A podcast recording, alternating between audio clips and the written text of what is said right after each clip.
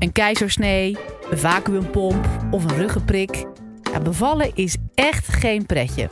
Maar zodra je je baby in je armen krijgt, lijkt alles vergeten. Artsonderzoeker Claire Stambrood ziet dat dit echt niet altijd zo is. En dat een traumatische bevallingservaring die roze wolk behoorlijk kan verpesten. Nou, hoe? Dat hoor je in deze podcast.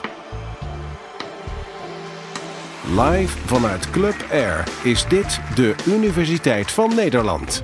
Bevallen doet nou eenmaal pijn. En wees blij dat je gezond kind hebt. Dat is wat vrouwen die een traumatische bevallingservaring hebben vaak te horen krijgen. Wat is dat nou eigenlijk, een traumatische bevallingservaring? Stel je voor, je bent zeven maanden zwanger en ineens word je ziek. Zwangerschapsvergiftiging. Je wordt opgenomen in het ziekenhuis en het gaat niet goed met jou en ook niet met de baby. En er moet met spoed een keizersnede worden gedaan onder narcose en uiteindelijk ligt de baby een hele tijd in de couveuse. Is dat traumatisch? Voor veel vrouwen wel. Eén iemand die dit meemaakte, die zei: Ik dacht dat mijn kind dood zou gaan. Ander voorbeeld. Je bent negen maanden zwanger. Je hebt je wat somber en angstig gevoeld tijdens de zwangerschap, maar de baby is wel heel gewenst. Plan is om thuis te bevallen, je weeën beginnen. Uren later, weinig vordering. Je gaat uiteindelijk toch maar naar het ziekenhuis. Daar krijg je weeënopwekkers en een ruggenprik.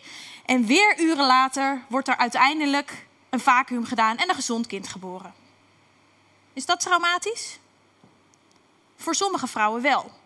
Iemand die dit meemaakte, die zei: Ik heb echt niets zelf gedaan. Ik kon niet thuis bevallen, ik kon de weeën niet aan, ik kon niet tegen de pijn. En uiteindelijk heb ik niet eens mijn eigen kind gebaard. Laatste voorbeeld. Je bent negen maanden zwanger, de bevalling begint, het gaat allemaal heel vlot en er wordt een prachtige baby geboren. Niks traumatisch aan, toch? Gelukkig meestal niet, maar het kan wel. Want de vrouw die dit overkwam, die zei: Ik raakte in paniek en de verloskundige die liet me alleen. En mijn man had geen idee wat hij moest doen. Toen ze terugkwam, mocht ik het bad niet in. En uiteindelijk werd ik niet geloofd toen ik zei dat de baby al kwam, dat het zo snel ging. In elk van deze situaties is het mogelijk dat de vrouw de bevalling als traumatisch ervaart of zelfs PTSS ontwikkelt, een posttraumatische stressstoornis. Ik ben arts en onderzoeker, bijna klaar met mijn opleiding tot gynaecoloog. En al jaren een van de weinigen die in Nederland onderzoek doet naar PTSS na de bevalling. En ik ga jullie in dit college, zonder hopelijk degenen met kinderwens en die zwanger zijn, al te veel af te schrikken, uh, vertellen over PTSS na de bevalling en hoe je dat kunt voorkomen. Wat is dat, een posttraumatische stressstoornis? Nou, de psychologen gebruiken als definitie dat je een traumatische gebeurtenis meemaakt die je niet goed verwerkt en vervolgens daar lichamelijke en psychische stressklachten van ontwikkelt. PTSS na de bevalling is overigens niet hetzelfde als een postnatale depressie. Bij depressie staan somberheid, schuldgevoel, lusteloosheid op de voorgrond en bij PTSS angstklachten. Nou, wat zijn dat voor klachten? Die kun je eigenlijk in vier categorieën onderverdelen. Allereerst herbeleving. Dan heb je het bijvoorbeeld over nachtmerries, flashbacks of lichamelijke reactie wanneer je herinnerd wordt aan iets wat met de bevalling te maken heeft. De tweede categorie is vermijding. Over dingen die met de bevalling te maken hebben. Uh, je, wil, je weg als er iets op tv komt. Je wil niet over de bevalling praten of naar de foto's kijken. Maar ook bijvoorbeeld dat je niet meer zwanger durft te worden. De derde categorie, negatieve gedachten en stemming. Daar zit wel wat overlap met depressie. En de laatste categorie, hyperactivatie, ofwel verhoogde waakzaamheid. Dan heb je het over snel schrikken, snel boos worden, concentratieproblemen en slaapproblemen. Uiteraard niet door een huilende baby, maar omdat je ligt te piekeren. PTSS kennen veel mensen als iets wat je kunt krijgen nadat je bijvoorbeeld in een oorlogsgebied bent geweest of een gewelddadige overval hebt meegemaakt. Maar het kan dus ook na de bevalling ontstaan. En het is nog niet zo lang uh, het geval dat daar ook aandacht voor is. En dat is niet in de laatste plaats omdat veel mensen denken: hoe kan nou de mooiste dag van je leven een trauma zijn? Zeker als je ook een gezond kind hebt. Dat gebrek aan aandacht dat geldt ook een beetje in het onderzoek. En daarnaast is het ook nog wel lastig om er geld voor te krijgen, want er gaan geen baby's dood, er zijn geen medicijnen mee gemoeid. Het is eigenlijk gewoon niet zo'n heel sexy onderwerp. Maar wel heel belangrijk, want het komt vaak voor. PTSS na de bevalling komt voor bij 1 tot 3 procent van alle vrouwen die zijn bevallen. En 10 tot 20 procent van de vrouwen ervaart de bevalling als traumatisch. Dat betekent dus dat van de 170.000 vrouwen die per jaar ongeveer in Nederland bevallen, zo'n 2 tot 5.000 PTSS krijgen. En zo'n 20 tot 30.000 de mooiste dag van hun leven een horrorervaring vinden. PTSS komt nog veel vaker voor in risicogroepen. Nou, wie zijn dat nou, die vrouwen die een verhoogd risico lopen?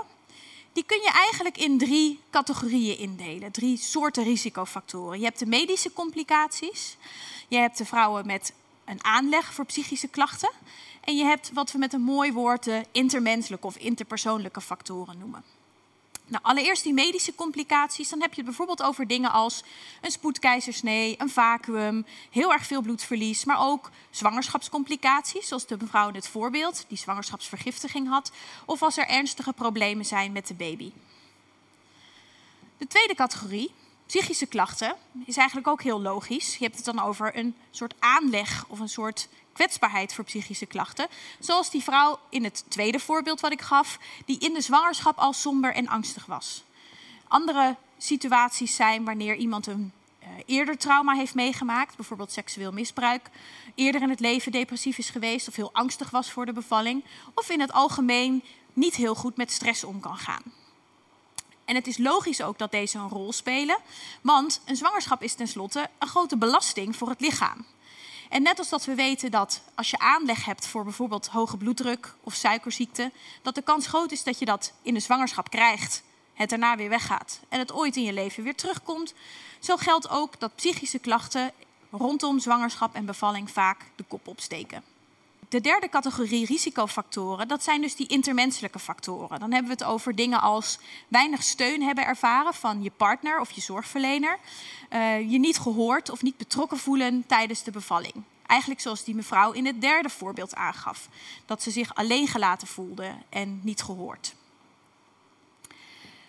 Waarom is dit nou allemaal zo belangrijk? Dat heeft niet alleen te maken met hoe vaak het voorkomt, maar ook met de gevolgen van PTSS na de bevalling. Want die zijn er niet alleen voor de moeder, die zijn er eigenlijk voor het hele gezin. Een aantal dingen weten we. We weten dat vrouwen die PTSS na de bevalling hebben, dat die minder vaak en minder lang borstvoeding geven. En we weten allemaal, breast is best. We weten ook dat er vaak problemen ontstaan in de relatie met de partner. Er kunnen problemen ontstaan in de hechting, de binding met het kind. Vrouwen zijn vaker bang voor een volgende bevalling. En uh, we weten ook dat ze soms niet eens meer zwanger durven worden. Wat je daar in de praktijk nog wel eens als uitingen van ziet, is dat iemand in de volgende zwangerschap een geplande keizersnee wil of bij de eerste wee een ruggenprik. Dat iemand heel vaak op controle komt met klachten waar je eigenlijk niet zo goed de vinger op kan leggen. Of juist niet komt opdagen op controles. Vermijding, weten jullie nog? Of dat iemand met een heel uitgebreid geboorteplan komt. Of om andere reden, bijvoorbeeld met klachten, niet naar de huisarts of de gynaecoloog durft te gaan voor uitstrijkjes of andere dingen.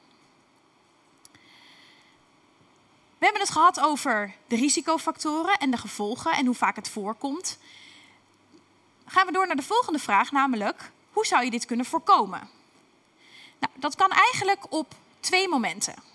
Je kan primaire preventie doen en je kan secundaire preventie doen.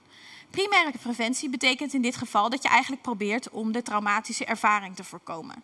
En secundaire preventie betekent dat je bij iemand die die traumatische ervaring al heeft gehad, probeert te voorkomen dat hij PTSS krijgt. Nou, die primaire preventie die is natuurlijk het meest interessant. Wat je zou kunnen doen is een interventie bedenken en volgens de regels van de onderzoekskunst 50 mensen wel de interventie geven en 50 mensen niet. En dan kijken of degene die je de interventie hebt gegeven inderdaad minder vaak een traumatische ervaring hebben. Maar wat moet je dan doen? Wat zou een goede interventie zijn? Nou, geloof het of niet, maar toen mijn collega en ik hier drie jaar geleden onderzoek naar wilden doen, was daar eigenlijk nog niks over bekend. Over wat voor soort interventies je dan naar zou moeten kijken. Dus dachten wij, we doen een stapje terug. We gaan eerst eens aan vrouwen zelf vragen hoe denk jij dat je traumatische bevallingservaring voorkomen had kunnen worden? Nou, daarvoor hebben we onze netwerken en social media gebruikt, Facebook, Twitter. En we hoopten dat we in een paar weken tijd enkele honderden uh, deelnemers zouden krijgen voor het onderzoek, om zo een redelijk grote groep te krijgen. Nou, het internet explodeerde, want binnen twee dagen hadden we 1500 vrouwen die de vragenlijst hadden ingevuld. En uiteindelijk hebben meer dan 2000 vrouwen meegedaan met dit onderzoek. Wat gaven zij nou aan dat het belangrijkste was waardoor volgens hun hun traumatische ervaring voorkomen had kunnen worden? Dat was niet die keizersnee en dat was ook niet dat bloedverlies. Dat had te maken met andere dingen, namelijk meer en beter uitleggen, luisteren en ondersteund worden, zowel praktisch als emotioneel. Het zit hem in de communicatie dus. Eigenlijk een open deur, maar toch, hoe simpel het ook lijkt, dat is het dus kennelijk niet. Want wat is dat dan, goede communicatie? Nou, in dit geval kun je die in een aantal categorieën onderverdelen. Um, taalgebruik is belangrijk.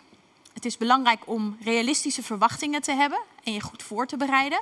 Maar ook heel belangrijk, de zwangere die regie heeft, de zorgverlener die adviseert en de zwangere die beslist. Want ook al heb je pijn en ook al is er een ongeboren baby van wie iedereen wil dat die ongeschonden uit de strijd komt, ook als zwangere vrouw heb je gewoon het recht om goed geïnformeerd te worden en uiteindelijk toestemming te geven voor de handelingen en de interventies die worden gedaan. Informed consent heet dat dus. Soms wordt er gezegd dat daar niet altijd tijd voor is in spoedsituaties, een keizersnee of bij heel veel bloedverlies. Maar er is altijd tijd om eventjes te zeggen: dit is wat ik denk dat er aan de hand is, daarom maak ik me zorgen, dit is wat ik wil doen en ben je akkoord. Ander voorbeeld, in de tijd dat de verpleegkundige de vacuüm van de gang haalt en een andere verpleegkundige de verdoving klaarmaakt, heb ik echt wel even een minuut de tijd om de barende vrouw uit te leggen waarom ik denk dat ik nu toch echt die vacuüm moet doen. Als de vrouw hierbij wordt betrokken, dan heeft ze dus ook meer regie, meer gevoel van controle. En dat is heel belangrijk, um, want ook al lijkt dat haaks te staan op het idee dat je tijdens een bevalling juist controle moet loslaten en uh, je moet overgeven aan je lichaam. Dat gaat eigenlijk meer over wat er in je lichaam gebeurt en niet over hoe anderen met jouw lichaam omgaan. Dat wil natuurlijk niet zeggen dat je maar naast je neer moet leggen wat de arts en de verloskundige tegen je zeggen, maar wel dat jij de regie houdt over je lichaam. Vergelijk het eigenlijk met een kapitein op een schip die geen controle heeft over of er piraten op hem afkomen of wat voor weer het wordt, hoge golven, um, onweer. Maar die kapitein heeft wel regie over hoe hij zijn bemanning aanstuurt en of hij zijn zeilen hijst of strijkt en welke kant hij het stuur weer op laat draaien. Als je het zo bekijkt, dan is er eigenlijk een hele andere mindset nodig, zowel van zorgverleners als van zwangeren. Voor de zwangere vrouw is het belangrijk dat ze zich goed voorbereidt en dat ze realistische verwachtingen heeft. Ik wil graag de volgende slide. Dankjewel. Um, voor die goede voorbereiding en die realistische verwachtingen geldt dat je als zwangere vrouw weet hoe een bevalling zo al kan verlopen. Want als jij dan toch een keizersnee krijgt, dan weet je dat je niet de enige bent, maar dat één op de zes vrouwen zo bevalt. En als je je goed voorbereidt, dan weet je ook dat bevallen niet gaat zoals in de film. Dat je drie keer puft en twee keer perst en dat je dan een baby hebt. Realistische verwachtingen dus. Bij die voorbereiding hoort ook dat jij zelf weet wat belangrijk voor je is wat je prettig vindt. Vind je het prettig als iemand de hele bevalling door je hand vasthoudt en met elke wee met je meepuft? Of vind je het juist veel fijner als het rustig en donker en zo min mogelijk mensen in de kamer is? Daarbij moet gezegd worden dat alle goede intenties ten spijt dat in de praktijk natuurlijk niet altijd haalbaar is. Als iemand wil dat ik er de hele tijd naast zit, lukt me dat niet altijd, omdat er ook andere patiënten zijn. Als iemand wil dat het rustig is, kan ik niet altijd voorkomen dat toch mijn telefoon drie keer overgaat. En als ik iemand niet ken, dan weet ik altijd niet van tevoren wat hij prettig vindt. Maar ook daar is communicatie weer ontzettend belangrijk. Die andere mindset voor zorgverleners geldt dat ze zich nog meer als adviseur van de patiënt moeten opstellen. Jij hebt als zorgverleners de kennis en de ervaring en dus kun je de opties presenteren en wanneer van toepassing ook jouw advies. Het komt natuurlijk voor dat iemand dan toch iets anders wil. En dat kan soms best lastig zijn, want ik heb er niet voor niets 15 jaar opleiding achter zitten. Maar toch, jij als zwangere bent de baas over je eigen lichaam en je ongeboren kind. We zijn als zorgverleners ook steeds meer geneigd om preventief te handelen. En ik weet uit ervaring dat als ik die vacuüm niet doe en er wordt een baby met zuurstofgebrek geboren, dan zegt iedereen: je was te laat. Maar als ik hem wel doe omdat ik me zorgen maak over de conditie van de baby en er wordt een blakende, roze, huilende baby geboren, dan krijg ik niet zoveel commentaar. Misschien krijg ik zelfs te horen net op tijd of weer een baby gered. Zwangere vrouwen die vragen zich steeds vaker af of die preventieve handelingen, die preventieve interventies van ons wel zo nodig zijn. En het is goed om je te realiseren dat ook al hebben wij het belang van moeder en kind heel hoog in het vaandel als zorgverleners, dat uh, vrouwen zich dus afvragen of het soms wel nodig is en ook heel belangrijk vinden hoe een bevalling verloopt. Ten slotte, niet te vergeten, de taalgebruik. Het is heel belangrijk hoe we communiceren, wat voor woorden we gebruiken. Dat we het niet hebben over dingen als je moet dit of je mag niet dat. Dingen als mislukte inleiding of als zorgverlener zeggen ik heb een bevalling gedaan. En weten jullie nog die mevrouw uit dat tweede voorbeeld die zei ik heb helemaal niks zelf gedaan? Het maakt nogal uit of ik tegen haar zeg het duurt nou wel heel lang dat persen. Ik ga de baby maar eens geboren laten worden. Of dat ik zeg joh je bent al zo'n tijd ontzettend goed aan het werk. Zal ik je een handje helpen voor het laatste stuk? In alle gevallen is het heel belangrijk dat er wordt herkend en erkend als iemand zo'n traumatische ervaring heeft gehad. Zeker als hij ook psychische klachten heeft. Betekent ook dat er naar gevraagd moet worden. Hoe heb je de bevalling ervaren? En ik hoop ook dat hè, dit bijdraagt aan dat het minder een taboe wordt. Alleen dan kun je namelijk goede nazorg bieden en eventueel behandeling. Terugkomend op de vraag: hoe voorkom je nou dat de bevalling de rotste dag van je leven wordt? Het sleutelwoord is communicatie. Ellende tijdens bevallingen, complicaties zijn niet altijd te vermijden. Sommige mensen die hebben nou eenmaal meer aanleg voor psychische klachten. Maar er zijn een aantal dingen die we wel kunnen doen. Hoe zwangeren zich voorbereiden, dat ze realistische verwachtingen hebben en dat ze aan de bel trekken als er klachten zijn. Voor zorgverleners, hoe ze communiceren. Jij bent de professional, je hebt goede ideeën over wat verstandig is, dus vertel dat, adviseer en vraag toestemming. Ten slotte hoop ik dat dit onderwerp ook in de maatschappij minder een taboe wordt. Die 2000 vrouwen die meededen met ons onderzoek, die waren eigenlijk naar maar één ding op zoek: erkenning. Want ja, een gezond kind is heel belangrijk, maar een gezonde moeder ook, zowel fysiek als mentaal. Dank jullie wel.